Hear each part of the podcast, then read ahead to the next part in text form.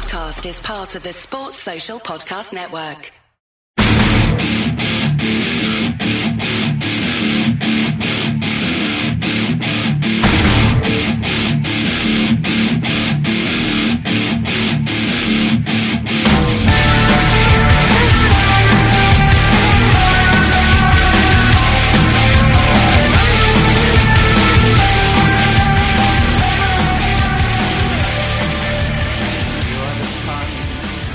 This is A View from the Bridge, official podcast of the Belfast Giants for kingdom of the giants dot com.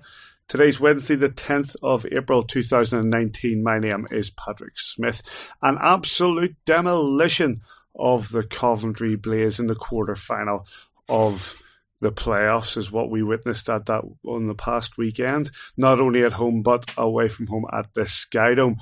We're going to talk about that. We're going to talk about the civic reception for the Belfast Giants, the Ice Academy. We're going to whiz through this. It's a bare bones sort of job because you've had quite a bit of content from us in the last couple of weeks. And let's be fair, the nerves are starting to ramp up towards the weekend. So we're going to whiz through it as quickly as we possibly can. And to do that, Mister David McGimsey, how are you? Good evening, Patrick. I'm very well, thank you. And yourself? Yeah, good to see you on Sunday. Ah, thanks, mate. It was lovely to get up. An enjoyable game at that, but we'll come to that. And Mister Kitchen, how are you? I'm dead on, Patrick. Yeah, all good, and uh, we're doing the playoff weekend. Your uh, your your commentary duties are done for the season. I'm sure you're pleased. I'm I'm over the moon. Um, but your, pod, trying, but your trying, podcast duties are yet to finish. I know. I'm looking forward to getting that over with as well. uh, I mean, it's only we're only starting this at twenty past ten tonight because I was watching the Spurs match. So thanks to the boys for for uh, waiting on, but. The, the other thing about it for me, um, you know, I was I was looking back when you on your Twitter last week you posted about how many games I've done. Um, I actually didn't realise I've done that many, to be honest. But uh, um, I could, it's it's always great crack on Giants T V. You know, um, you've been on with Mick Davies, been on. Uh, Mace is, is absolutely brilliant to do the games with. Uh, I've enjoyed John Pell being there and and, and all the other guys as well. So uh, yeah, it's been a good season and. And winning uh, a couple of trophies along the way has been extra special as well. Before we get cracking into the game, actually, let's mention that video from Neil Whiteside, the uh, the, the sort of retrospective over the season. Davey, uh, another spine tingler from from Neil. I, I, you just it's it's condescending to say you expect nothing less. The, the kid's a genius, and him and Johnny doing the music and all together, they're just really really good at what they do, and. Just he keeps he keeps setting the bar higher and higher of, of what sort of output he puts out there. And just it was fantastic, as you say, a real trip down memory lane over the last sort of seven, eight months, whatever it's been, but absolutely fantastic. And says you've got the behind the scenes on that. Those boys do one hell of a work. The, the two of them are brilliant. Um, you know, there, there's in fairness, Neil and David, or Neil and uh, Neil and David, sorry, David, uh, Neil and Johnny get all the plaudits. Um, but you know, there's a, there's a bigger crew than that behind the scenes as well. Um, you know, there's always people that the likes of Solène sits at every game and, and does the edit for the highlights and uh, listens to me. She's French and I'm from Belfast, and um, you know, she's had to pick me up uh, with regards to some of the things I'm saying over the last couple of years. And, And she makes notes of exactly what minute and what time of the game it was at and would put in the highlights as well. So it's not just the, the couple of them that have been thrown in there a couple of times, but uh, no, they, they, they do an absolutely brilliant job. And again, that, that video was, Davey's touched on it. I'm not surprised in the slightest. Uh, absolute belter. Absolutely. Right. Well, the other one, I was, I was trying to find, this is what I was trying to find. I could just find a favor just watching this thing. What's he saying? Darcy Murphy! Come on, we won! Just, just put it in. Just put it in. Right, let's look at the two games over the course of the weekend over the Coventry Blaze. As I said, it was a bit of a demolition job for the Belfast Giants, and that started on Saturday night at the S S E Arena. five nil for your Belfast Giants. First goal came from that man, Darcy Murphy, in the first period. I think that made it fifty goals for the season for Darcy Murphy and ninety-nine points at that point. Into the second period, Jordan Smotherman made it two nil. Chris Higgins made it three nil into the third period. Colin Shields, sorry, well, before I get into the third period, that second goal, that, sorry, that second goal of the second from Chris Higgins was Darcy Murphy on the assist, and he got one hundred points for the season. Into the third period, Colin Shields, in his final game at the S S E Arena, rounds it off with a four nil, And uh, Jonathan Ferland finished the deal nine minutes of forty-one into the third to make it five nil. Your goalkeepers were Tyler Beskorowany, twenty saves from twenty, this shutout for him, and Matt Hackett, who had one hell of a game, and we'll come to that, uh, thirty-two saves on thirty-seven shots. Your referees that night, as they were for both Matt Thompson and Chris Wells. We travel the next night to the Skydome in Coventry, and the Giants rounded it off seven two, a twelve two finish overall. Jonathan Ferland opened the score in the first period, ten minutes forty-three, before Jim Vandermeer, a little over two minutes later, made it two nil on a lovely move from back to front. Uh, Jordan Smotherman on the power play with two seconds left in that period made it three nil. Into the second period, Dustin Johner made it four nil before the Blaze started to hit back and brought a bit of cheer to their crowd. They cheered both the goals from Sean Pawley and Ben Lake in that second period because they were the only two goals they got in the entire tie. Jordan Smotherman in the third period made it five two, and then Jordan Smotherman again made it six two with a hat-trick, Davey. Oh, what did I say? twelfth of the season? twelfth of the season? Is that a record? That sounds like a record to me, mate. And Blair Riley made it seven two with thirty, well, twenty-nine seconds left on the clock and proceeded to celebrate right in front of the guys in block thirteen of the Skydome, telling them quite emphatically that it was over. Uh, in nets, Jordan Hedley getting the start. Uh, rumour was that Matt Hackett... Oh, not rumour, it was stated by Dan, uh, Danny Stewart after the game that Matt Hackett twinged something in warm-up and told Danny Stewart that he couldn't play. Uh, but Hedley took the start, thirty-eight saves on forty-five shots. Tyler Beskorowany, the other side, twenty-four saves on twenty-six shots. And as I said, your referees all weekend were Matt Thompson and Chris Wells. Mister Kitchen, I'll start with you. It was a demolition. Yeah, um, Friday night, sorry, Saturday night, a very, very professional performance. Um, well, but dominated completely. Uh, Besco, you know, I think it was, it was seventeen shots you said for Besco and Fred Saturday. He, uh, if it wasn't, it wasn't much more than that. But Besco did what he had to do. Got another shout out, or sh- shout out, shout Big out. shout out to Tyler um, Beskorowany. Absolutely. Uh, I thought we worked hard. I thought we were structured. To be honest, at no time did I see them putting us under any pressure whatsoever. Even when they're on the power play, you know, they, they had to control the puck around the outside. Um, I thought Kevin Rain was absolutely immense mm-hmm. again. Uh, he picked up a defenseman Lear um, Sunday night before. Um, and then, you know, a big, big block right at the end of the second period by uh, McFall just goes to show. I mean, I think at that stage we're four nil up. Um, and uh, actually, no, we're three nil up. And, you know, and cruising. But if they get that goal back, going into, you know, a wee bit of confidence going into the end of the second period, it's uh, it's a different story. But, you know, I know that Kendall's got a, a big bruise on a part of his body at the minute, and uh, he, he certainly felt that one. But again, I thought we were absolutely dominant. Um, and it's it's I think they're spurred on by the thought of, obviously, you know, it's, it's the playoffs. Yes, they want to win it, but picking up that trophy at the end of the game, um, you know, that was a big, big point of making sure that they did not go out and lose the last game at the arena this year. Davey, uh, Simon said it there. Uh, over the course of both games, there was no real test for the Belfast Giants, or was there? Because, you know, the, the Coventry Blaze beat the, the Cardiff Devils on home ice three one a little under a week ago before that, and, you know, they're not a bad side. Is it a case that over the course of the weekend the Giants were much better, or that the Coventry Blaze just weren't at the races? I think there's an element that we came out very well in the first period of the first game, set the tone for what was going to go ahead, and we just didn't give them any space to breathe at all through the game. You know, like through that the the, the, the Saturday night game, you know, seventy-three attempts on net overall. You know, they had to block twenty-one shots. We, we hit the pipe. We hit the pipe. I think about three posts and a bar as well. You know, they've blocked twenty-one shots. It could have been absolute carnage. Hackett lost, you know, Hackett couldn't hack it, as you said on, on Saturday night. You know, he lost the plot completely. And as far as the Belfast Giants, you know, they just they just kept the foot down the whole game, and, and it became away with five nothing, and it could have been a lot worse. You know, Tyler Beskorowany comes away, eighth shutout of the season. That wreck, that ties him as uh, you know, all time lead behind Stephen Murphy in terms of import goaltenders. Came in here and he's done it in one season. I think he tied Mike Menard, who was here for a couple, wasn't he? Yep. Um you know, it was an exceptional performance on, on the Friday night. We got we got the power play goal, obviously, from Higgins. We got scoring from all three lines, which was important, you know. And I think uh, if you want to, you know, air brackets the, the third line, you know, um, Higgins, Shays, and Furley all coming up with a goal each.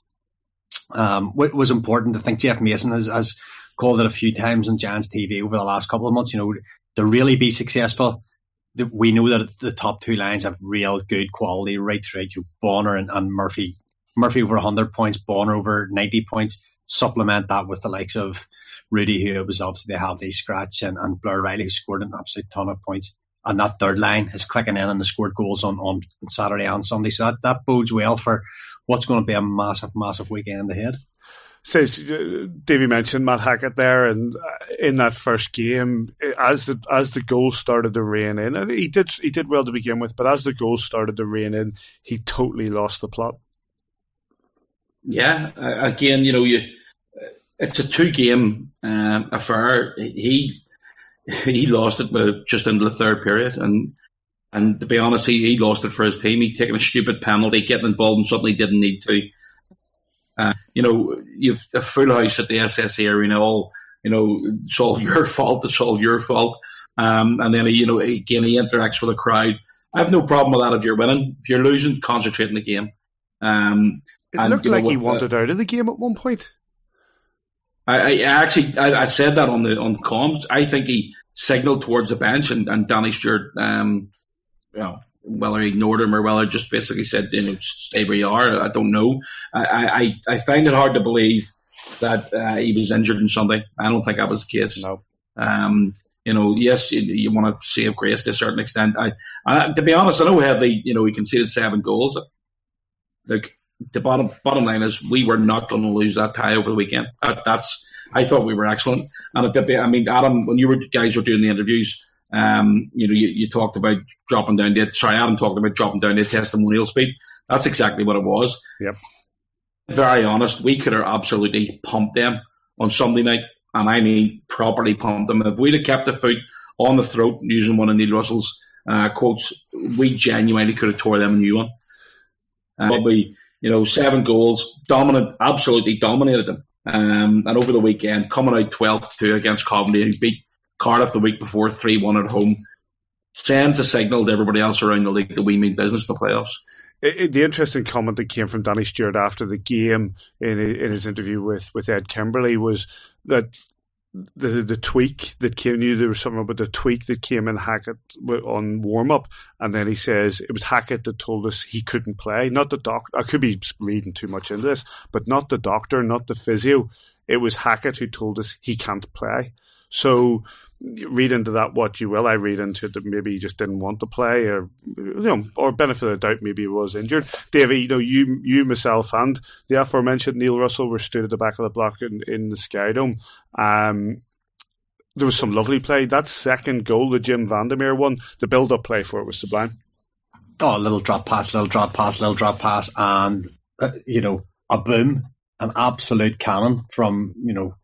just inside the blue line, top of circles, and it, it was there was an audible gasp when it went in before there was a cheer. You know, the Giants fans and the, the Coventry Blaze fans alike could not believe what they'd just seen. It's such a rocket. And then Smo coming up with a lovely pick finish at the top corner. Just yeah.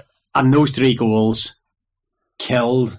The, the, the tie was already over, let's be honest, but those three goals kind of just took everything the Coventry Blaze, you know, their their their backup goaltender being in, being five nil up, was already a real hard task for them. We've came out, we've scored two quick goals after, you know, ten, sort of ten, twelve minutes. It's put us seven up. Hey. And uh, hey, hold from on. then on, from then on, the... Uh, no. Here comes the little man. We don't, we don't, we don't do other soft drinks in this show. The locksmith. Um... um That's where I got your new nickname on, on Sunday night there, says. Um, I was wondering where that came from. Carry on. We'll tell you what it means later. Um, but, you know, the tie was over at the end of the first period. You know, we're, we're eight nil up on aggregate, and we really did take the foot off gas. My concern, and, and we talked about the game as it was going on, the game, the pace of the game dropped down, and then you're worrying about Besko getting run, or I, think, I can't remember whether it was Paddy Dwyer or Ferdy took what looked to be. Ferdy took one that looked at his neck. It, we, we all thought, oh my goodness, that's that's really bad. But you know, we managed to come through the game pretty whole, and it's it's one of those. twelve two was not a flattering scoreline. It could have been a lot, lot worse. Just before we round this out, sorry, sorry. go on, go on, Tess. Paddy, can I just? You know, I think the incident with Ferdy, is that the what against the far boards from yes, the, it, was, it was the far side of the ring from us. Yeah, it wasn't the uh, the player. The player tripped him up. I thought it was a penalty all day long, but it was the linesman's skate that caught Ferdy in the neck. Yeah. So again, very, very lucky. There was a very, big very... gasp from us, and then you know the physio or the doctor comes on really, really quickly. They're waving him in, and you, you think the worst. Thankfully, it wasn't, but it just well conversation. You never, with you never miss a shift. Unbelievable. Straight away, straight back on. Straight you guys down. Are made it, and then the, Sizzle maybe want to talk about as well the the, the rather naughty looking hit on Josh Roach as well. Sizz, I thought it was a penalty. Um, I thought it was. I thought it was more than two as well. Uh, I know he got two plus ten, but I thought it was a five minute. Roche looks over his left shoulder to sees him coming in. Just holds up. He's partly to blame for Roche, to be honest. I thought he should have went tight against the wall, and that he's not getting uh, putting himself in that predicament. And but when you're when you're, you're you know you expect Kevin Mars to hold up. You know, even if he just ushers him into the wall and yeah. holds him off for a second, try and get the puck away from him. Didn't slow down. He went through the numbers, put him straight into the wall. I'm surprised when he got two plus ten. Before we move on and we look ahead, it, I can't leave this tie without mentioning Blair Riley's celebration. Now, we enjoyed Blair Riley's celebration in front of the Sheffield Steelers away support uh, earlier in the season. Um, Davey, like I say, you and I were stood next to each other as he ran over. He just basically, the puck hits the back of the net. There's twenty-nine seconds left on the clock, and he gets straight to block thirteen to let them know that it's over. It was hard to know where he was actually going because he took off at such high speed. You know, there was no huddle or players or anything. Mm-hmm. He just took off and d- dived into the bench. And rather, you know, was he going to hug Keefe or something? Then he, he's obviously done his "it's over, it's over" side. And to be fair, the fans have been chirping him all game. And as we know, he was chirping them straight back. And whenever he did that, on a different day, that provokes a different reaction. But almost a person, the fans all, they were bowing to him, they were clapping him. They took it in the spirit it was intended. You know, it wasn't a nasty thing he was doing. He was just having pure banter with them. And it was good to see that it was taken in the, the kind of spirit it was it was intended. I think that shows where the Coventry Blaze were as well. As the mm-hmm. fact, like you say, on a different day, that evokes a different reaction, Says, because... I'd like to think that if an away captain came onto one onto his bench and started making signals to our crowd, then you know there is a reaction to that. However, they're twelve two down. They're absolutely demoralised, and it's just it's just the final nail in the coffin. Yeah, I mean, in all fairness, if that happens in your own bench and they're going your own fans, uh, as a player, you just want to trail that guy with top of the. the uh, the bench and get stuck into him. You touched on one thing there, Paddy, as the captain. You know, going back to the start of this season, um, Blair Riley had a really slow start. He picked up that knock in pre-season. Um, he came in in great shape, picked up a knock, picked up a concussion. Um, and, you know, he was out for two or three weeks um, at the start of the season. Missed the pre-season games, missed the first of um, Challenge Cup games. And there was people calling for his head. There genuinely was. People calling, why would you want to give him a C? I hope they're looking at themselves right now going, do you know what? I was absolutely wrong. Because I no doubt they are. one hundred percent. Well, look, good. I hope they are, because you look at what he's done for this team this year. He, there's games that he has just went, right, boys, jump on my back. We're going here. And he's been absolutely outstanding. Absolutely one hundred percent outstanding. I'd be, I'd be surprised if anybody was so stubborn.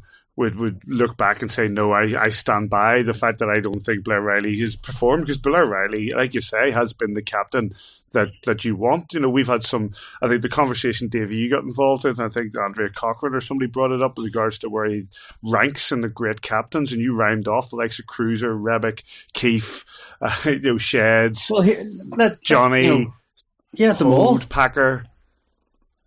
You know, you, you, how do you rank them? I don't think it's possible to. I don't think so. I think in terms of trophies, he's had phenomenal success in his in his he's in his third season now in the Belfast Giants. But if you look, Sheds, what he's won, what he's done, George Iwata, you know, arguably for me, his number should hang on the bridge. Shane Johnson, his number does. Jeff Hoad, first captain of the Belfast Giants, done it, you know, won the league in his second season. Packer. Jason Jason Ruff, we all think. Packer wasn't legitimately a, a season-long captain. Yes, he had the C on his shirt, but, you know, Jason Ruff, yeah. it, it, some of us believe to be, in, in terms of pure playing ability, maybe not what he's produced to the organisation over longevity. One of the best guys ever to wear the shirt. Paul Crews, the reputation he came with and, and did it all for us. Ray, Jeremy Rebick, unbelievable. Adam Keefe, what he's done over, you know, the six or seven season he played, and now he stepped behind the bench. And Blair Riley, how do you rank that quality? It's it, for me, I don't think you could rank that in order. The, the, the guys, as guys, as great human beings, it seems to be a, a popular nuance these days. Just as guys, they're all absolutely fantastic men. But in terms of leadership, what they've produced in terms of trophies and what they've produced in terms of entertainment and stuff, the Belfast Giants, I personally could not rank them. It's interesting how successful we've been in terms of selecting captains. I guess every club could turn around and say, you know, we have our captains who are successful, you know. But uh, looking back through our almost twenty-year history, we have had some great captains, and Blair Riley I, is another yeah, one of those. I don't believe there's another club in the country in the last twenty years could list off a better selection of captains. I, I, the challenge is out there. If you listen to this podcast and you're a fan of another team, give me your list that's better than my list. And I'll tell you, and I'll, and I'll tell you why you're wrong. Contact us at A V F T B or at Davy underscore McGee. Right, uh, Belfast Giants have scored thirty-seven goals in the last six games. But if you want to see the twelve goals that have uh, been scored just in the last two games, you can get the highlights on kingdom of the giants dot com, and you see them from Belfast Giants T V and Blaze T V. Uh, before we move on, just a quick note for our sponsors. Beer fifty-two is the U K's number one craft beer delivery service. They'll deliver you all different selection of craft beers, porters, stouts, whatever you like. Different selection every single month, and you can get them on beer fifty-two dot com forward slash A V F T B. The first box is free. Uh, also to fonaCAB, we'll be talking about the Player of the Month award in just a second, but a big thanks to them for sponsoring that. And uh, Total Performance Fitness, who get behind our post-game interviews, and you can find them on kingdom of the giants dot com or soundcloud dot com forward slash A V F T B. And big thanks to all of our sponsors for uh, for this season. Um, the next thing on my agenda is actually the civic reception that took place at Belfast City Hall just uh, well, just under a week ago. Simon, you were there. It was a recognition to the Belfast Giants that the, the Belfast City Hall was lit up in teal. The, the, the Lord Mayor gave a speech. Uh, we there's an article on kingdom of the giants dot com with an interview with uh, with Robert Fitzpatrick where he brings up the fact she mentions the ice rink. It's something that we will be champion on this show week in, week out, as you know, but uh, it's a great bit of recognition for the team considering their achievements so far this season. Yeah, and you know, it was organised before uh, the league was won as well. It was, it was more or less uh, they were talking about doing as the, the Challenge Cup uh, recognition, and, and it sort of turned into a bigger celebration than because of the, the league championship as well. And you know, all the boys were there, and uh, the Ice Academy were there from, you know, they were getting their uh, certificates handed out uh, by the Lord Mayor as well. So you know, the, the the big thing for me, and again, Paddy, you just mentioned it, was. was the recognition from the council that we need more ice rinks. Yeah. Um, they, you know, the mayor's basically said it on record, and she said in front of all those people that night that the, the council will do it. They will basically back it. Um, that's the first time that somebody's come out and recognised that, which is absolutely huge. Yes, the Odyssey Trust are working their tail off to try and get everything uh, in order, all their ducks in a row, and make sure everything, you know, it, it is up and running at ASAP, but it's absolutely crucial now. You know, we've got we've got a lot of kids coming through uh, twelve, thirteen, fourteen, fifteen years of age, and, and a few younger as well, that are showing a lot of potential. But to make that next step, we need more facilities uh, to to basically put us on the, to the next step itself. And I mean, just yesterday, the, the G B women, uh, you know, got a silver medal in, in their World Stage or World Cup, sorry, World Championship stage as well, which is fantastic. You know, the, the whole G B setup was not one of your favourite topic, Paddy, but you know, it's, it's uh, you know, the whole setup the, from the from the under eighteens, the uh, right the whole way through to under twenty-one, right the whole way through to the senior setup. Now the women are, are getting uh, good records and, and, and picking up medals as well. It's important for that as, as well as the opportunity for maybe another Team Ireland to have a go at it. Um, you know, let's be honest, the, the kids that are coming through from Belfast won't get the recognition to play for Team G B L O that the, a lot of them possibly could. And uh, but if there's another chance for Team Ireland to get up and running again, whether it's at, at, at another sixteen, under eighteen or twenty-one level or the senior level, um, they need more facilities. And it's not just in the north. They have to get facilities down south as well. I'm absolutely baffled that there isn't an ice rink in Dublin. I just don't get it. I honestly don't get it. I mean, they used to have one um, in a in a carpet warehouse in Fibsborough, um, where the you know the fans pissed on you from above onto your bench, and that, that started a riot, and then we had to get a police escort out of the place. But that's another story. But um, I just, and a good one by the sounds just, of it. Oh, mate, that's an absolute cracker. But the um, I honestly can't understand why that facility in Dublin has never materialised. I just mm. don't get it. What else, you mentioned, you mentioned it there, Simon, and one of the other things that took place at that civic reception was the graduation for the guys from the Belfast Giants Ice Academy. If you don't know what that is, it's in its second year now, and they take in twenty care-experienced young people for, and give them sort of a... They give them development. They put them on the ice with the Belfast Giants and teach them how to skate, but that's not just it. You know, they, they have a lot of professional off-ice training, including sessions of communications, diversity, innovations, and, and skills training to try to give them a bit of a foot up and the new skills and attributes attributes to seek improvement in their life chances. Uh, don't just take it from me. Uh, we've got an interview here uh, that Simon did with Alicia Duncan, who was well. Actually, let's let her let's let her tell her own story. Uh, Alicia Duncan, uh, a mentor in the Ice Academy in the second year. Last year, you were the uh, one of the participants. Um, how did that all come about with the, the invitation to the Ice Academy? So I grew up in foster care, so I did, and when I turned eighteen, I moved into supported accommodation run by Bernardo's, where I had my own flat, and they had a poster um, advertising the Belfast Giants Community Odyssey Ice Academy, and I wasn't too sure of it. I'd been to games and all before, but and I just thought, why not? I'll give it a go, and I, and then so I signed up, and I really enjoyed it. When you're on the ice at the S S E Arena, and you're being out there alongside the Belfast Giants, Adam Keefe and, and some of the players as well. I'm sure it was a, a lot of fun as, as as well as being involved in, in what you do and, and getting involved in the Ice Academy. It was a lot of fun, like, because you watch the boys um, on the ice every weekend playing ice hockey, and you don't and you don't think you would um, be playing ice hockey with them or helping them teach you. Like the um, Odyssey does have skating sessions with the Giants, but playing ice hockey with them is a lot different. You can see them getting competitive with you, and it just shows them that they, they just want to be part of the community as well. Like it's not just a professional team; they're reaching out to everyone. Could you skate before you got involved in the Ice Academy? I could ice skate, but I, could, I couldn't play ice hockey, which is two completely different things. Sk- skating around with a stick and the helmet and all the equipment, though, it does make it a little bit different. It does, yeah. It does, yeah. And like for obviously the boys, they take like it doesn't take them too long to get the gear on, and t- took our group about a good thirty, forty-five minutes. Jeff was telling us to hurry up every mo- session to get onto the ice, so it was. But once you get all the gear on and all, you're you're feeling the atmosphere, and like, you're ready to go. We've just uh, heard your speech in front of all these people at the City Hall tonight. Um, that must have took a lot of confidence for you to stand up in front of these people too.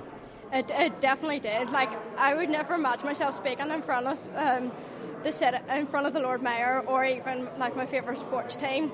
Like a year, like a year ago, I wouldn't have did anything like it, even for my English G C S E speaking. So I wouldn't. Um, but just to come up here and just to uh, tell the Belfast Giants and let them know how much of an impact they've made on me um, by being on the Ice Academy with us. The mentor uh, role this year, you've been leading by example and, and obviously bringing the new kids along with you as well. So the mentor program, obviously I did the program last year, but this year I was invited along and uh, help the, the new participants this year. It's just been great this year. We went on a residential and everything with the young people, and I've had more of a leadership role and just uh, having friends and, and like it's not just to, and to see like the ones from last year come back and regain friendships from them. And leading on from that, uh, you've now got a job at the S S E Arena slash Odyssey. So I was at the, I now have a job working in W five as a casual worker, but I, I do I work there most most of the, the, the days of the week. And it sort of came about, uh, I was invited along with Wendy Langham at the French of Four uh, back in November, um, and I was talking to Robert Fitzpatrick, and he was going on to me about working in W five and everything, because I was working in a job where I wasn't really enjoying it, and I just didn't have much confidence working there. But um, Robert was going on about working in W five, and I was like, are you sure it's a job for me? Um, but once um, I signed up for the job, and I've been working there since December, um, which I'm really enjoying now. And I'm also going to, uh, with thanks to, the comp, um, to some of the Odyssey Trust staff helping me, I'm now going to be starting a foundation degree in event management at Belfast Met in September too. That's absolutely fantastic. On top of that, the Belfast Giants have just won the Elite League. Uh, you must be pleased at that, and maybe another chance to win a trophy at the end of this weekend as well. Yeah, so, so uh, I was at the award night on Sunday night, so I found out then. Um, obviously, I walked in and everybody, two minutes to go, two minutes to go, one minute, and uh, just to go in and just see the team come out of the room and just I like party with them, essentially, um, that we've won the league uh, was the best feeling, because I haven't been a fan for like too long, like about maybe one or two seasons. So it has, and now we've got the chance of going for the Grand Slam with four trophies. And like as a fan I'd, and as an Odyssey Ice Academy mentor, like I don't see how, why they couldn't do it. Thanks to Alicia, great story, Davey. The Giants over the you know, we, we know with regards to Jim Gillespie and, and, and what he brought to the to the club and, and the sort of professional and sort of community aspects that he brought to the club. But the Ice Academy and what you hear there from Alicia is fantastic.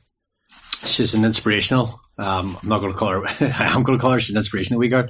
Um, inspirational young woman, and um, speaks so well.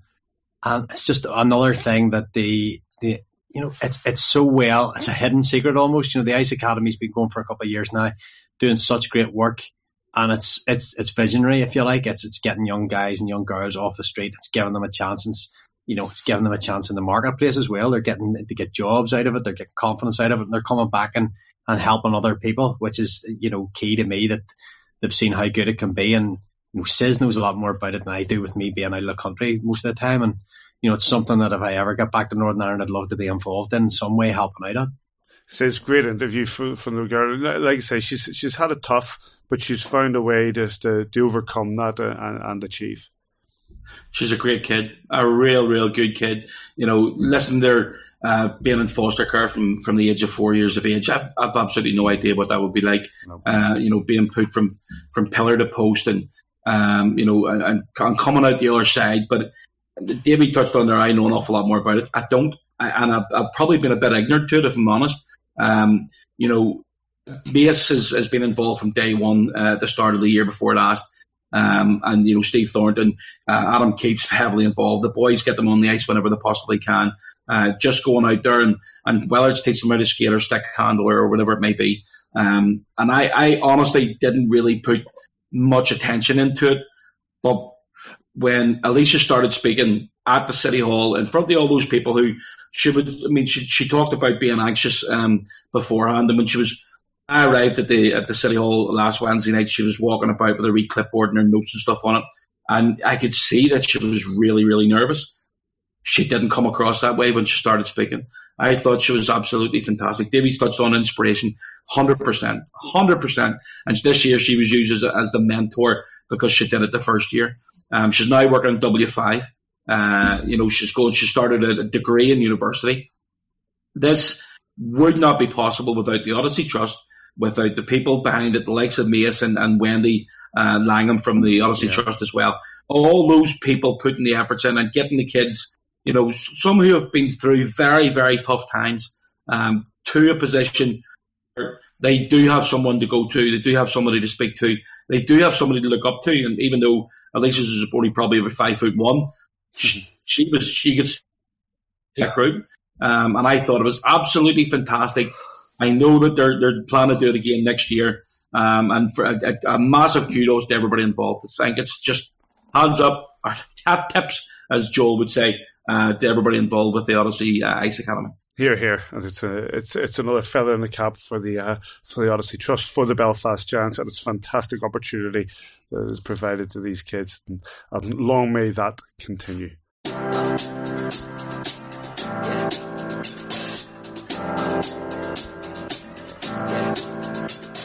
Time for the results of March's Player of the Month, brought to you by fonaCAB. We put four nominees out to you guys. You cast your floats, and well, over eleven hundred of you put your name behind one of those four Belfast Giants. So the results in order. With twenty percent of the vote, with number fourteen, Jordan Smotherman. With twenty-one percent of the vote, number twelve, Kyle Bond. With twenty-eight percent of the vote, number thirty-four, Tyler Beskorowany. But with thirty-one percent of the vote, your Player of the Month for March is number eighty-nine, Jonathan Boxall. Congratulations to Box. He was presented with the award after the game last weekend. And thanks to all eleven hundred of you who cast your vote in this month's Player of the Month competition. And a big thank you to fonaCAB.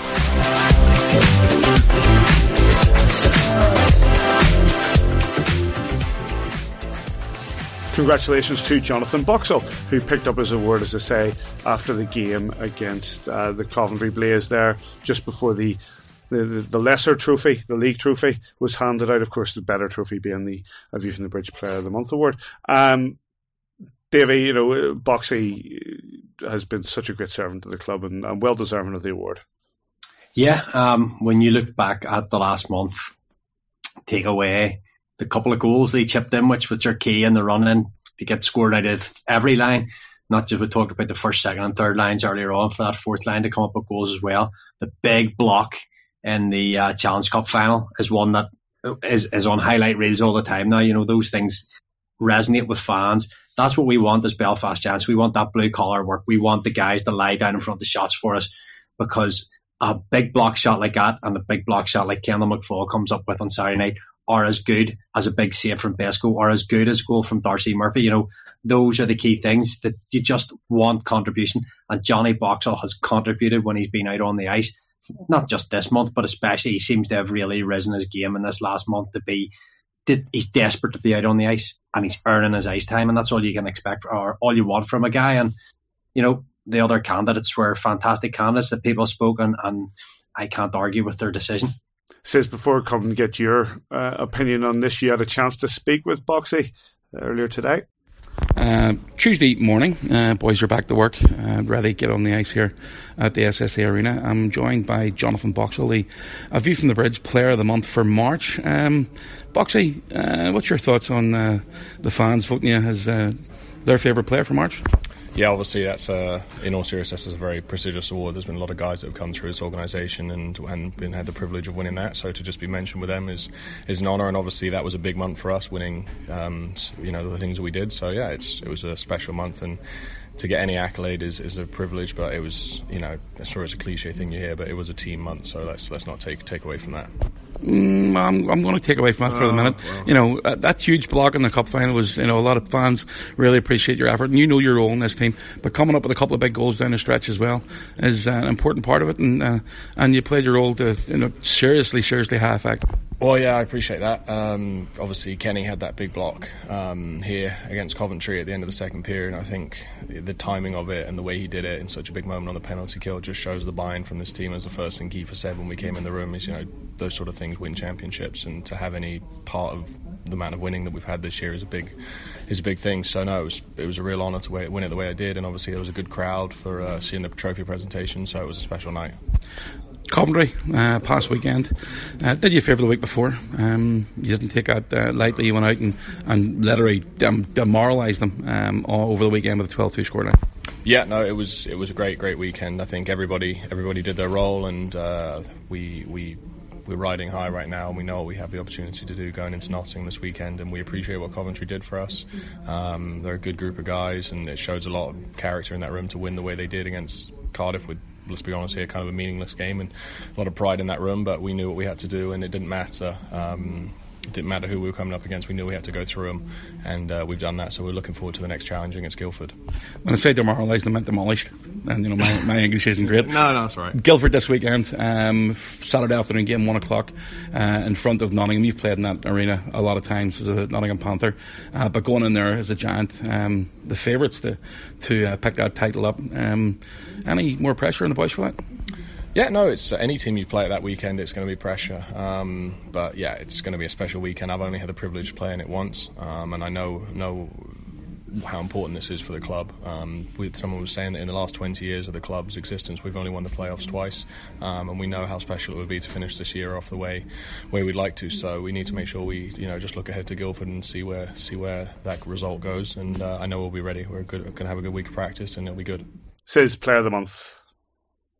Yeah, you know, I spoke to Boxy uh, this morning. To be honest, he, he came across a wee bit embarrassed um, in, in getting the recognition, and, and I don't think he should be embarrassed in the slightest. You know, when you look when you look at the guys who have, have won the award and uh, over the last couple of years that, that we've been doing it, um, you know, some of the names in that trophy are, are you know top top top players, players who play upwards of seventeen, eighteen minutes a game. Um, Boxy doesn't. You know, he's playing three or four minutes a game.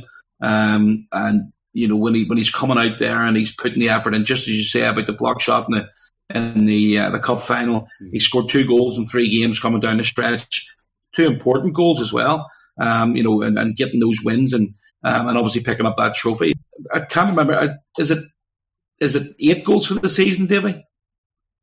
Boxy. Boxy, Boxy, yeah, I think it's I think it's eight goals and ten points. Again, look at the t- the ice time he gets. He, he, you know, for the ice time he gets, he makes the most of it. Um, for me, the, he deserves it solely for knocking the bag out of Kevin Noble. Mm-hmm. Should have done it again you on know, Saturday. Absolutely, if you had the chance. You know, he, I know he picked up a bit of a knock on Saturday. He didn't get much ice time on the third period, but um, he, it'd be good to go this weekend. But you know, with that that game uh, when uh, Noble hit. Uh, Lewis Hook on the blue line. Yep. Boxy did not hesitate, and that's exactly what needed. That game needed that, um, and he stood up for his teammates as he always does. He's done it numerous times this season. I don't know how many the five minute majors he's had this year, but for fighting. But mm. you know, he, he, there's uh, uh, do you want to know? So he thoroughly deserved. Um, top top lad, and fair play, and congratulations, Jonathan Boxall. Go on, three fighting, three, three fighting majors. Oh. Go for all, all three have drawn uh, instigator penalties also. All three? All three. I, see we can get, I don't want to get into a conversation about that. We would be in conversation about the instigator penalty for the rest of the you know, podcast. And eight plus two, as Simon said. Yes. um, I guess the natural thing to do now... Well, congratulations to Boxy and picking up. Thanks to fonaCAB for sponsoring the award. The natural movement now you're, is that... You're talking. nine oh treble three, treble three. Um, the natural move is now to talk about the Kingdom of the Giants' most valuable player of the award, the nineteenth time that this award will be handed out, and the details are on kingdom of the giants dot com. All you have to do is email us at M V P at kingdom of the giants dot com and tell us who you... are choosing as your Belfast Giants most valuable player. Polls are going to close on Wednesday, uh, Wednesday night, I think at ten o'clock. But if you get your get your votes in now, email M V P at kingdom of the giants dot com. I know who Simon Kitchen has voted for, but go on, Saith. Tyler Beskorowany. Yeah. Thoroughly deserved. Big man has been absolutely sublime this year. Eight shutouts, as Davey touched on earlier on. He's been lights out, unbelievable, and thoroughly deserves my vote. Yeah, we got that vote in. Uh, first time emailer, so it's good to hear from you there, Simon. Yep, first time emailer, yep. Uh, Davey? I'm going to come back on my on my pick in a wee second. I'm going to give some honourable mentions. Um, obviously, Darcy Murphy, over one hundred points this season, over fifty goals. Phenomenal. Sensational. Um, and I think we talked about Blair Riley having a slow start to the, uh, the season due to injury and stuff. Darcy Murphy didn't have a, a blazing hot start to the season either, and you know when he's picked it up, he's been absolutely before just before unbelievable. This guy, yeah, unbelievable, absolutely right. Before we went on that road trip, there was a few players that just hadn't really got going as, as the season started. That road trip really sparked us into life, Um, look down at this, Blair Riley, we've talked about already. Josh Roach, what can you say about a first-year pro who's came in here, sixty-nine points coming into last weekend out of seventy-seven games. Played you know, more games this season than he has the last three seasons combined. Him and yeah. him and Kendall McFall. Paddy Paddy Dwyer, you know, going. I don't have, I haven't updated my stats with the, the, the twelve goals that were scored last weekend, but going into last weekend, Paddy Dwyer, eighty-one points in fifty-four games, absolutely phenomenal season he's had. He's been out. Of, he's he's missed obviously what's that, twenty-three games. He's missed big chunks of the season. Um, Kevin Rain, talked about him last week. How he, he came in not with a cloud over him, but he came in with, with questions to answer, if you like, with because of the things that were said whenever he left. Answered every one. Uh, has been sensational. Joe put him on the spot on the ice after the mm-hmm. uh, trophy was awarded last week, and he spoke so well about yes, it is a great place to play. Um, you know, Josh Roach. You can't mention Josh Roach without mentioning Curtis Leonard. You know, the two of them. If you bear with me one second while I frantically scroll through these spreadsheets here, um, we've played seventy-seven games this season, right? seventy-seven games.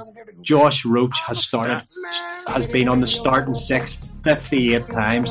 Curtis Leonard sixty-three times. There are go. There are, they are our go-to pairing.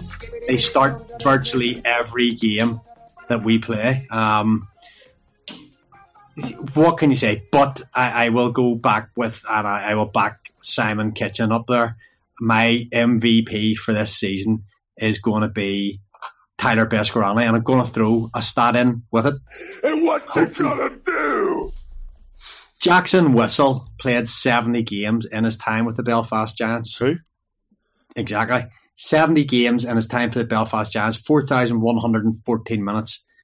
He had he conceded two hundred twelve goals. Tyler Beskorowany has played sixty-nine games for the Belfast Giants and has conceded one hundred forty-five goals. There is a seventy goal swing in seven in seventy games. Goodness me! So eight shutouts, nine twenty-three save percentage. You know, as many saves as he made. one thousand seven hundred eight saves this season in four thousand, just over four thousand minutes. He has been exceptional. I've said before, defenses, goalies win championships. Forwards win games. Don't get me wrong; those guys have been sensational. But Tyler Beskorowany should be the M V P for the club this season. Um, you, that I didn't even get to mention. Stick at bottom corner, Dustin Johner. You know he has. You could go through. There, there has believe, been. Believe me, man. I've been. I've been, I've been looking at all the. I've been looking at all the players that have been coming in, being named. You know, the emails are coming to me, and I'm I'm collating all these votes. And it is a wide spread of players who are being uh, nominated for this award, which goes to show the strength in depth that this team have had all season long. The fact that there are so many names coming in. I, I'm going to back the two of you. Tyler Beskorowany for me. That's where my vote went. Um, but that's not to say that there aren't a wealth of standout players that you've went through there, Davey, and you've, you mentioned it's just uh, regards to Paddy Dwyer. You know, how, how in a season when a player gets one hundred points, when a player, player scores fifty goals, that, you know, they, they don't become... Oh, sorry, I'm, I'm, I'm not going to give him the play or my vote for the M V P because Tyler Beskorowany is going to get it. I, it just shows how great this team has been all season. Funny that stat that you've in regards to um, Beskorowany and Jackson Whistle swing, it sent me straight to the league table. There's a fifty-six, fifty-six goal differential between us and the Sheffield Steelers. Just saying that. Um, and just saying, is there not one more player of the month? Or sorry, M V P you're going to... Oh, well, I think the, the guy who's been healthily scratched now seventy-nine times, considering they took him on a contract on a pay-as-you-play basis, and you know, but look, he makes the best bagels, he makes the best tea, and what are those breakfasts like? Says with those beans. Oh, they are the. B- are you kidding me, Simon? I'm not joking. If you haven't got yourself down to Cargo Coffee before the end of the season, make it your plan for the off season to get down there. One, support Toy, heck of a nice guy, top man, friend of, friend of the show and all that there. But the the food, the service down there is absolutely second to none. Unbelievable. Yep, get your votes in for the Kingdom of the Giants M V P award. Davey, it's been a, this is the nineteenth time we're handing it out. It's the nineteenth time since. Paddy, give me one second to look up my Twitter, or not even my Twitter. I have that picture from earlier. To really quickly run down the list of names. This it's probably would it be right in saying we're probably the only, if you want to call it supporters club, whatever, that has awarded a trophy every season. I think apart so. From the club, you know, with the, it the started off own. With a T-shirt that was handed yeah, the, to, to Shane Johnson. Shane Johnson. So two thousand one, I'll go in order of years. So two, two thousand one, first season onwards, Shane Johnson, Mike Bales, Dave Matzos, Jason Ruff, Martin Klempa, Theo Fleury, Roman Gavalier, Mark Dudiam, Paul the Driller Denisett, Stephen Murphy, John Glead, Stephen Murphy, second time winner, Darrell Lloyd, Calvin Elfring, what a guy. Darrell Lloyd again, another two-time winner. Brandon Benedict, Blair Riley, and last year, Ryan Martinelli. So Who? Quite a list of uh, guys. As I said earlier, the list is long but distinguished. Yep, there will be a nineteenth name added to that list.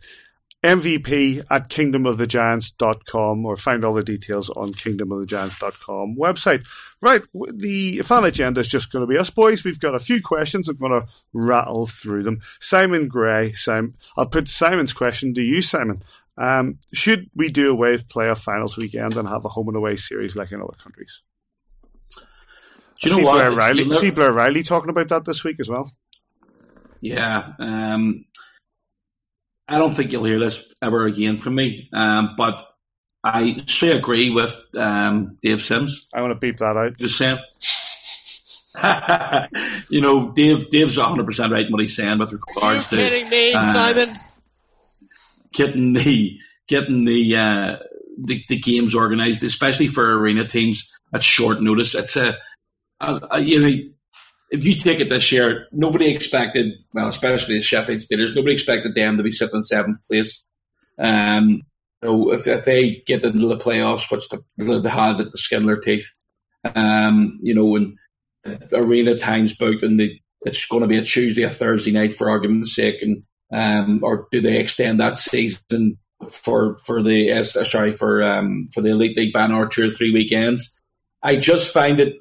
With the way the, the business models are for the Elite League teams, I just find it very difficult to understand how teams wouldn't be able to fill, for argument's sake, a, a four thousand five hundred seater, which is average for the Giants this year.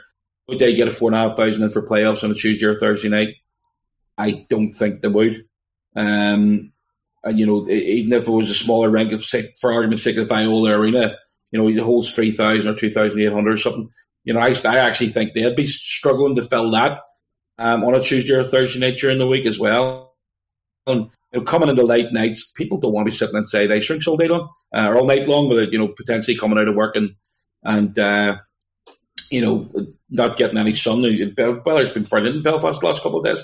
But I, I, I sort of do agree with, with uh, Dave Sims, although... I would love to see a mini-series, whether it's three, even three games or five games uh, for quarterfinals, semi-finals, um, and you know for the finals as well.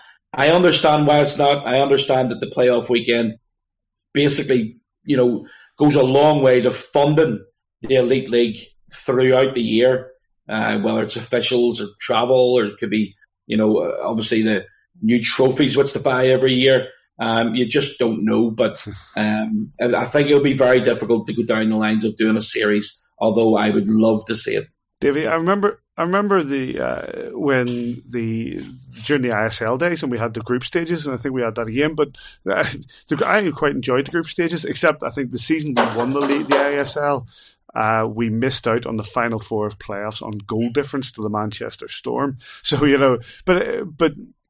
The idea of the aggregate and the quarterfinal, semi-final, final, there, there are different sides to it as well. The, the the league themselves make a hell. Say they make four hundred k out of the out of the um out of the playoff final weekend, and that's so for argument's sake, that's forty k per team this season. The teams aren't going to want to give that up. No, it, it allows you to, to buy one premium level player for your following season, doesn't it? That, that, it's a lot of operating costs there, but I can't see a time where they're going to turn with it as a massive cash cow. The, the, the playoff finals weekend, it's as probably as good as, as it's going to get over here because of the the issues with having arena time and rink time, and, and certainly why we have we're a one rink town, we're certainly not in a position to, to you know to write our own schedule. But I would love to see it, you know, the, the playoffs. Whenever you know, I know we're not the N H L, but when you go into that, and we remember when Detroit used to go to the playoffs, how much fun it was. To, to, you know, remember those days? You lose, you lose a couple of games, you're not dead. Yeah. You know, the, effectively. The the um the Coventry Blaze's playoffs were over after thirty minutes. That's you know we were three nil up. We weren't we weren't looking back. We were in the rearview mirror at that stage, and you know their playoffs are over. Whereas if you know they lose that game, it's not an aggregate score. They go into the Sunday night and okay, we went and beat them seven two. They're two nil down. They're not out of it. They can still get something in a couple of days or, or the following weekend, whenever it might be. Yeah. It's been a long season. It's a sixty game league season. Can that be? Could that be pegged back in some way to? Allow you know some form of mini series? It's it's hard to know how you would actually do it logistically, and you know I kind of agree with Simon that uh, at the minute the logistics aren't there to, to enable us to do it. So the best of the the best of the bad situation is the uh, the playoff final weekend, but it, it's it's it's going to be fantastic as well. You know a lot of players haven't played in this atmosphere before, and it'll give them something to uh, to really really remember in their careers. Uh, Thomas Brownlee. What do you, uh, Davey, I'll start with you. What do you think of the on-loan nonsense of playoffs? Nonsense. Yep, that's it. I'm a, I'm a one, I'm a, I'm a one-team guy. That's it. The end. If the, the if the Giants weren't there last year, I wasn't there. The Giants go, I go. I don't go and support anybody else. I'm a Giants man. Yeah. Agreed, Simon? I, yeah, I, I absolutely agree. It's a lot of b****. Um, the, uh, I mean, last year I had my flights booked at my hotel. Um, I was managed to cancel my hotel. Okay. Uh, but, you know, I'm not going to waste my time going to the playoffs if, if the Giants aren't there. One from Tommy Hughes, Davey. Um, looking back at the Smotherman signing, do you feel we were over-patient with certain players? Obviously, we won the league, but it was close. Was that a turning point of the, of the season? Um, was it a turning point? No. He's a very good player coming into a very good team. He's making a very good team a little bit better. Um Fantastic, fantastic hockey player.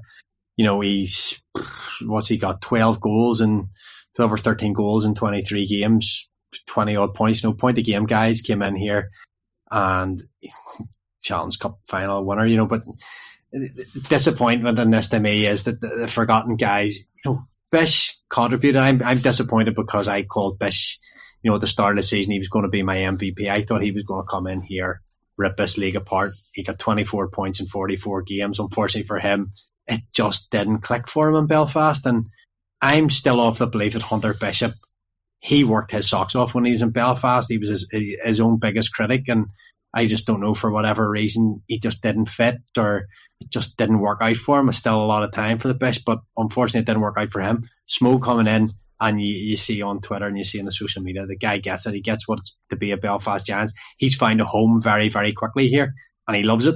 And uh, he's great at interacting with the fans and all, but the performances on the ice, as I said, he's making a really, really good hockey club even better. So, you know, credit to him for coming in and hitting the ground rolling. Says, you know, over the course of this season, Jelly got injured, in came Kevin Rain, out went Francis Bevilier and Hunter Bishop, in came Higgy and Smo. Was there a real turning point in those pickups? Yeah, the, the Smo, uh, Smotherman signing has certainly been a big plus. Uh, I mean, you, when you look, you, you talk about guys missing games. Um, you know, Paddy Dwyer missed twenty-two league games this season, and I said it last week, we'd have been absolutely clear of anybody and everybody if he'd have been playing all those games. Um, but You know, I think it's five. Davey, there's another stat for you. How many guys finished the season playing all the games so far?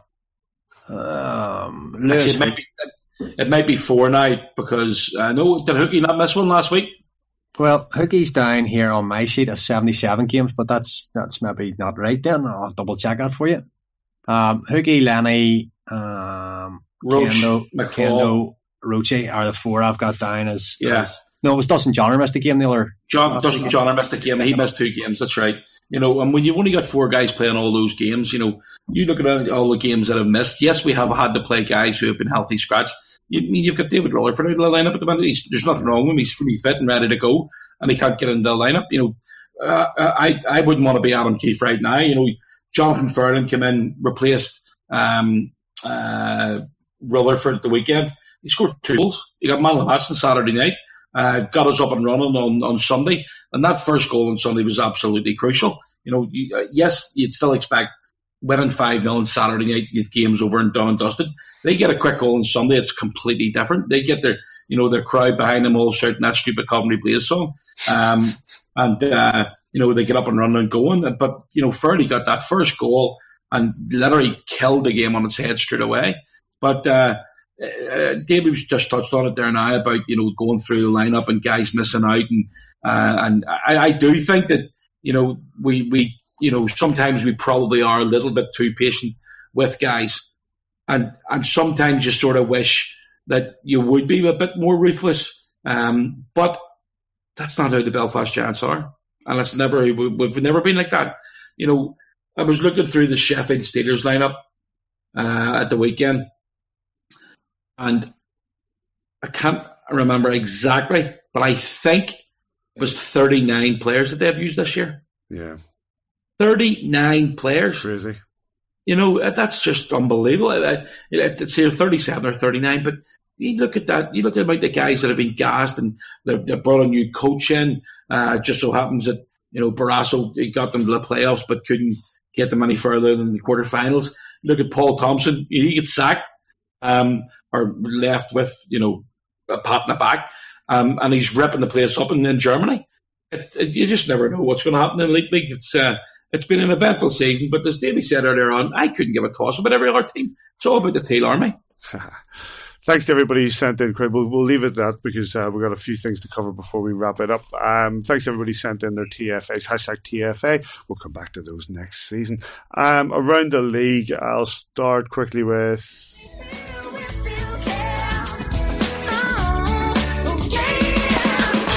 Dops. Dops. I'll bring that down. It's not, not necessarily something that was handed out by Dops, but James Livingston uh, of the of the Cardiff Devils. There was an incident in their uh, quarter-final game, the first leg against the Sheffield Steelers, that was all over social media, whether it was a kneeing or not. There was a spear apparently involved. There were a few things happened in that game, but Dobbs came up with nothing. You also had uh, Alex Guptill not getting a, a suspension for his fight in the final uh, minutes of the game, the last game of the season. So the Five Flyers fans were up in arms. Um, says, any comments on any of those? I thought the uh, Livingston hit was a bit naughty. Um, and I thought that uh, he should have got a suspension for uh, the instigator. You know, it's, it's happened with numerous players this year. Um, but Coventry, sorry, the Cardiff Devils didn't get one with Mark Lewis a few weeks ago. Um, Nottingham Panthers didn't get one with Guptill. Um, if there's a change in the rule, let us know about it. But, you know, it's... Uh, did, David, did you say Boxy got one late? Yeah, sure, Boxy, sure, Boxy missed the game there. Yeah. Just a few weeks ago, because he had the instant. So what's what's the difference? I don't know. The, the the game sheet is still online and showing that Guptill, uh, it's like fifty-nine forty-seven, fighting instigator. I'll I'll I'll chase that up Mark for you. Lewis was, Mark Lewis was the same. His uh, earlier on in the season for the Cardiff Devils. Yeah, but it, it, his was changed. His his the uh, game sheet was changed from okay. not the, the, for not to be an instigator penalty um, after the fact, but. Um, Guptill's is still on there. As for the Livingston hit, I spoke about the Bulmer hit last week, saying I didn't think he particularly widened his stance and he got a three-game ban. Livingston changes direction and uses the knee to, to try and stop a player going past. For me, it was a clear, you know, widening of stance or change of direction, and it's knee on knee. There's no such thing in the rule book as a clean hit below the waist. So for me, it's it's at least five-plus game, supplementary discipline possibly. I didn't think Bulmer deserved three games. I'm not saying that I think Livingstone deserves three games, but, you know, and we always have to be careful that we're not comparing apples and eggs, but both name penalties, one week apart, one gets three-match ban, one gets nothing. And he played on Sunday, didn't he? Yeah, didn't get suspended. No, that's ridiculous. So it's just, it's just, it's, it's a little, a little something to give us the chew over. Uh, playoff qualifications, the... Bray or the Bray, the, the Glasgow Clan lost, well, went three nil up against Guildford in Guildford, but then proceeded to lose two goals and then get shut out at home and lose the whole tie seven three. That's them out in Guildford Progress. The Sheffield Steelers were five one up uh, at home to the Cardiff Devils, and then conceded over the next period game, I think, ten goals uh, to score only three. A bit of a kneel by a Cardiff, but that knocked the Sheffield Steelers out. And Cardiff Progress Fife, well, they were three nil up at home to the Nottingham Panthers, and they lost three goals and then lost in Nottingham, and they went out. And they are out and Nottingham Progress. So your final four for the playoff finals weekend, sponsored by PredictorBet, uh, this weekend are, of course, the Belfast Giants, the Cardiff Devils, the Nottingham Panthers, and the Guildford Flames. And I, based on last week's predictions, I can tell you that only one man got it right. Who was it? I think it was me, wasn't it? Yeah! You're absolutely right. Only Simon got the right four. Well done, man. Um, let's, let's preview those games. Uh, the Belfast Giants take on the Guildford Flames at one p.m. on Saturday in the first semi-final, while the Cardiff Devils take on the Nottingham Panthers at five p.m. in the second. Both will be streamed by E I H L T V. I believe the details of that will be released on Wednesday, uh, so prices and how to get them, they'll all come out on Wednesday. Keep an eye on, on the Elite League website. They will be streamed. And then on Sunday, the third, fourth place game, the most lucrative game in Elite League hockey, twelve p.m. and the final at four p.m. and you'll get that on Free Sports with Aaron Murphy, Chris Ellis, uh, Paul Eddy, and whoever else they bring on board. Um, I'll start with you, Davey. This, the Belfast Giants in the last twenty years or twenty years of their existence have never gone into a playoff weekend with the opportunity that they're now afforded. Yeah, don't want to say the words either, Paddy. Uh, this is going to be a difficult game. You know, we look back just a few weeks that we played them in the Challenge Cup final. We know what the Sheffield, or sorry, the Guildford Flames are all about. They are, they are, uh, they have a very, very hot top six, including their goaltending when it, when it's on form, and they're very, very good special teams. It's critical. Hopefully, the referees keep the whistles in their pocket, because that's critical that we play five on five. Um, our special teams have been really, really good this season. We're on one hundred ten or something over the, you know, combined, and that's that's really good darts. But you know, we have to stay five on five or better to to beat this to put this team away. You know, they've shut out a pretty good Clan team five nil at the weekend to to seal a good win. That wasn't going to be an easy tie for them, and they've gone to Glasgow, done a number, came back home and done a number. So you know, they have to be taken very, very seriously. We can only concentrate on ourselves really at the minute, and you know, the way we've played the last sort of two, three weekends, I don't think we should be fearful. We need to be respectful, but we've got to go in and just play our own game, stick to the process, and, and hope we'll come out on the right side of it. Simon, this is game eighty of the season competitively for the Belfast Giants. It's been a long season, but what, what are what are the dangers? What, what are the difficulties coming into this weekend? Staying disciplined, uh, staying out of the penalty box. Um, Davey's one hundred percent right there just a few minutes ago, and, and talking about, you know, their their special teams have been pretty decent, but so have ours. You know, I, I read um, somebody on Twitter a while ago saying how fast they are, and you know, are a really super fast team. So are we. Yep. You know, we we we haven't won the league and we haven't won the Challenge Cup by being a slow team. Um, we've we've been very successful this year so far. Uh, I think that, you know, if we can if we can. Stay disciplined. Uh, Besko, you know, he's he's feeling it. You know, he I was speaking to him uh, uh, today, and he and he's feeling it. And you've got boys who, who just walking in the training today. I was I was down at the at the arena this morning. The boys are all well up for this. Like, they're all looking forward to it.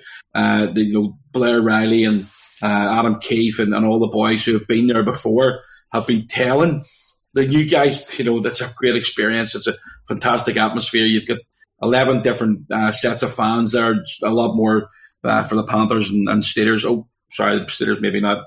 Um, but, you know, you've always got a, a large group of fans who are cheering, who, uh, who uh, are going to be cheering for, as you say, on loan um, to uh, the Belfast Giants, or on loan to the Guildford Flames, or whatever it may be. I can't see anybody wanting to come on loan to the Belfast Giants, um, to be honest. I really don't want them. Um, I want our fans to be loud. I want our fans to get behind the team because we're going to need them this weekend. Um, you know, the boys have talked about before as being the seventh man on the ice. Um, I, I fancy our chances this weekend. I really do. Um, but the Guildford Flames are not going to roll over and just go, right, the way you go, lads, just make your way through to the final. That's not going to happen. David, for you, is it nerves or is it excitement? Oh, nervous excitement. That uh, that covered. Yeah, look, I'm, I'm, I don't know. I don't even really know how to answer that. Um, I'm excited for the weekend because there's an opportunity here to to write a special page in the history of, of what's been a really special twenty years for the Belfast Giants. You know, this, this could this could be above and beyond anything that the club's ever achieved. And and as speaking to Adam Keefe, obviously on Sunday night after the game, the width of a post away from something even more special back in uh, back in January in the Continental Cup. There, you know, he's he's still sore about that, which is which mm. is, is is something that tells you that, you know, the psyche of the man that has the potential here to win all four trophies, but kind of come away from the season slightly disappointed, and that tells you all you need to know about going forward with Adam Keefe as a as a head coach as well, and, and, and what he did as a player for the club. Yeah, I'm nervous. Uh, I never I never particularly enjoy the playoff weekend, apart from two thousand ten when we went there and we knew we were going to win. It wasn't it was a done deal. You text me when I was writing an article on the way up and says, "Don't be panicking, mate. It's it's it's in the in the bag." And so it turned out to be. I don't have the same. I'm very, very confident in the ability of this team. I believe in this team. They've proven time and time again in this season they've got the winning mentality and they've got the skills to, to win these games. But the Final Four is just, it's not a lottery. The best team can come out on top, but we know the seasons are when we played the Sheffield Steelers in the final. Was it Frank Doyle in that? You know, yep. the, the Giants pumped them. And we, we ran into a hot goaltender that night. We made one mistake. And and we lost a lot, unfortunately. And uh, you know, you, you, you, I think this team is very, very well geared to go one better. So let's just let's hope that uh, that uh, we can come out on the right side this weekend. Simon, nervous or excited? I'm not nervous at all. I'm not really excited about it either. you know, well, hey, I'm looking forward to the weekend. You know. But- That's because I get to see my mates and talk hockey and, and watch the Giants uh, hopefully win. And, and you know, again, the, uh, if we play the way we can play, yeah, we're going to win this. Uh, oh, I agree. If we play, if we get two performances on Saturday and Sunday, like we had last Saturday and Sunday, we'll be all right. I agree. I absolutely agree.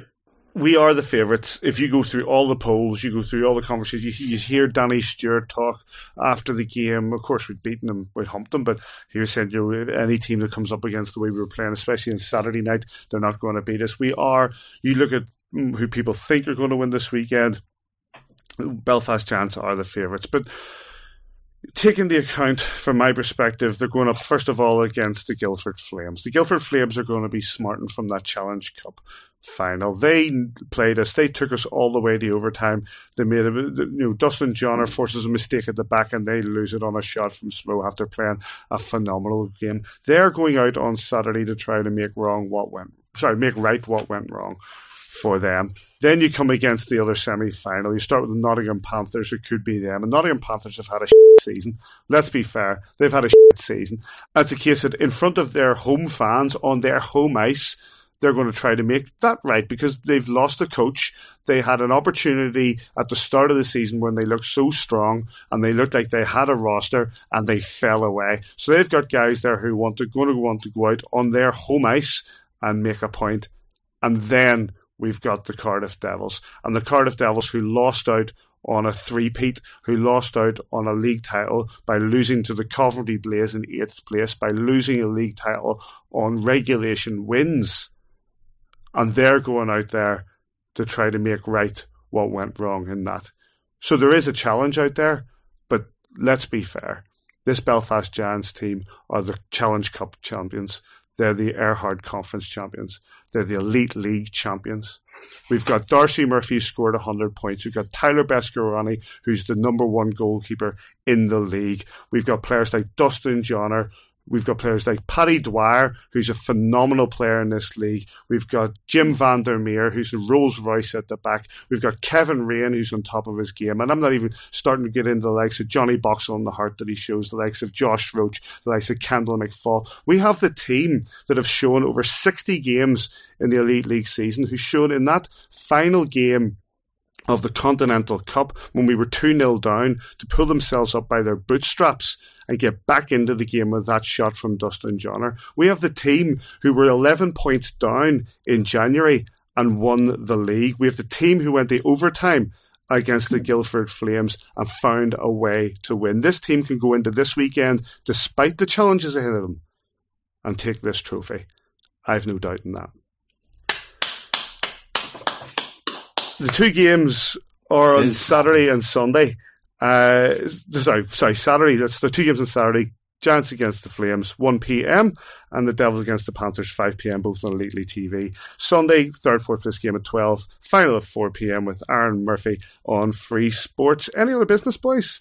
Yeah, I'm okay. just looking through Davey's list of uh, Kingdom of the Giants Player of the Year. How is Colin Shields not on that? Public vote. I mean, that, that's I mean, that's unbelievable. I genu- I'm actually sitting looking at it going, I, I mean, the year he got over one hundred points, um, I can't remember what year that was. It was probably I think that was oh, nine ten, was it? I can't remember, did we? But, it's you know. That he, that he captained the team to playoff success, would that be right? So, nine ten, Stephen Murphy got it. Well, Stephen Murphy pulled off those two, you know, shootout. Um, well, the, the, the, the, to be fair, I think would the vote have been before or after the playoff? Probably would have been before, wouldn't it? But again, then Murph came in, he played very well that season in fairness, and then John Gleed the following. I just, I'm actually just sitting looking at it going, I can't believe his name's not on that list.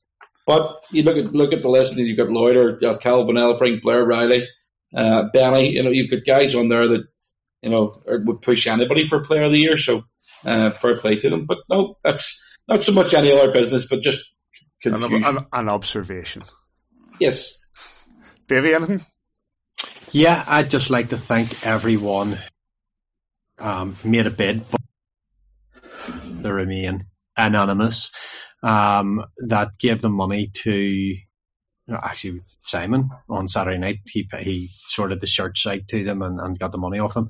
That money's going to be going to the Splash Park in uh, Rosetown, Saskatchewan, in memory of the Gasper family. Of course, Kendall McFall were number twenty-seven this season in memory of Troy uh, and his wife Carissa and kids Shay, Kale and Max, who unfortunately died on the twenty-eighth of June in a car accident last year. And obviously we all know the story as to why now that Kendall wears the twenty-seven, Paxton Schulte's retired twenty-seven, in honour of his best friend Troy. And out in Saskatchewan there, they're they're doing a splash park in memory of the Gasper family. So the, the Gasper Family Foundation there will be getting just over seven hundred Canadian dollars to uh, to go to the, the battle fund to get that park uh, sorted out. So thank you to everyone. Hear, hear. Hear, hear. Fantastic.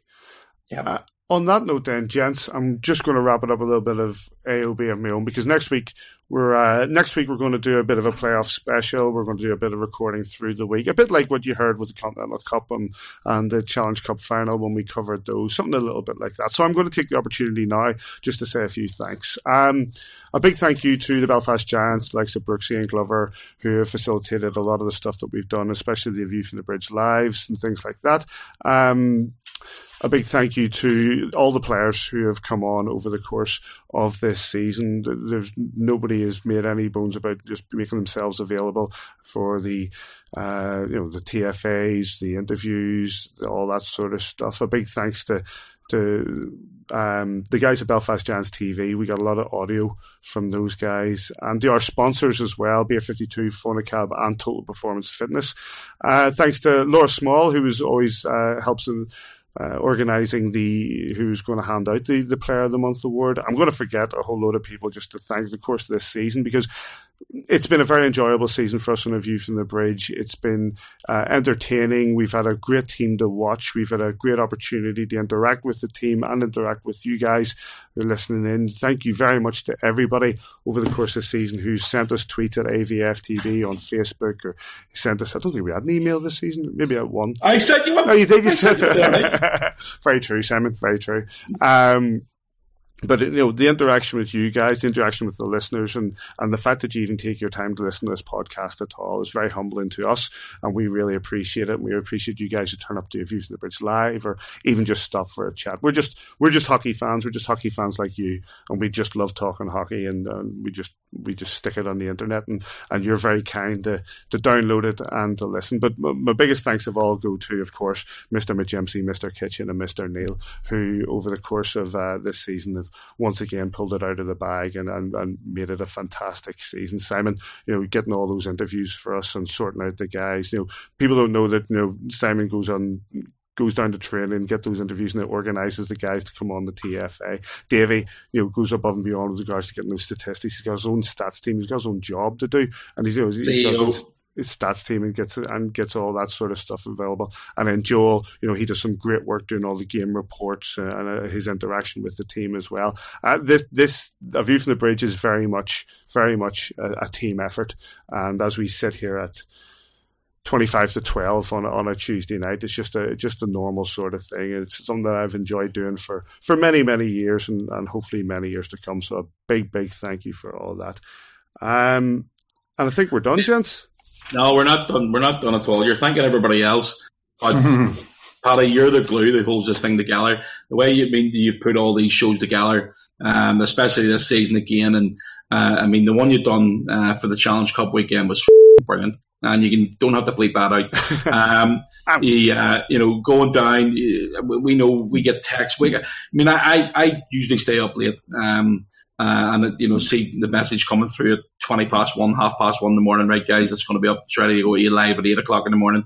And then when I wake up the next morning, you've got something else on at, at, you know, half past six, seven o'clock, you're a machine. Um, and the the work you do, um, which goes unnoticed, um, is absolutely outstanding. And, you you know, we I don't think we could do this. I mean, Davey's tried to attempt to, to try and do the production a couple of times, and let's be honest, Davey, you're crap at it. But um, yeah. I thought you were, I, I, I thought you were quite good at Davey. So. No, but you know, look, Davey, as Davey will tell you himself, like he, he, you know, he just can't wait for you to get back from holiday. Um, but Paddy, listen, you do an absolutely awesome job, and uh, yes, it's it's part of the team, but it, there's no team without you. That's that's the bottom line. That's kind of it. Thank you. Um, but yes, it's a very much a. A labour of love for all of us, I think. And it's, Davey, uh, Davey falling out of me. You're not talking to me now, Davey.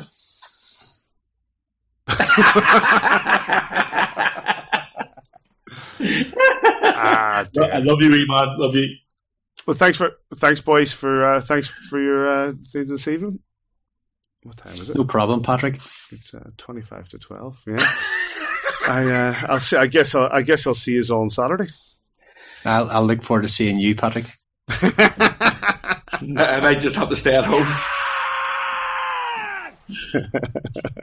uh, what the Sheffield Steelers campaign of hate.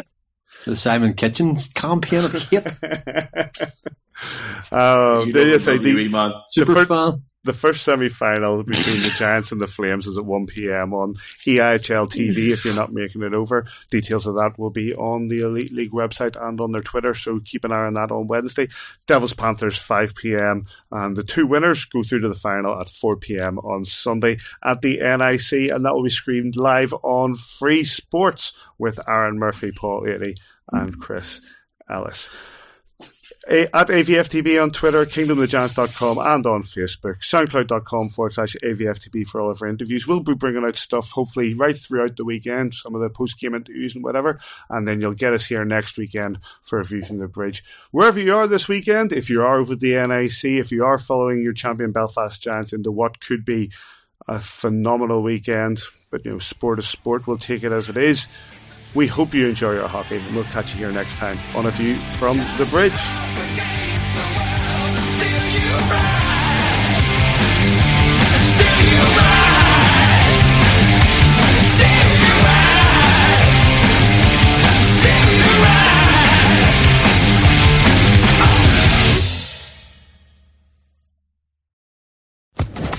Social Podcast Network.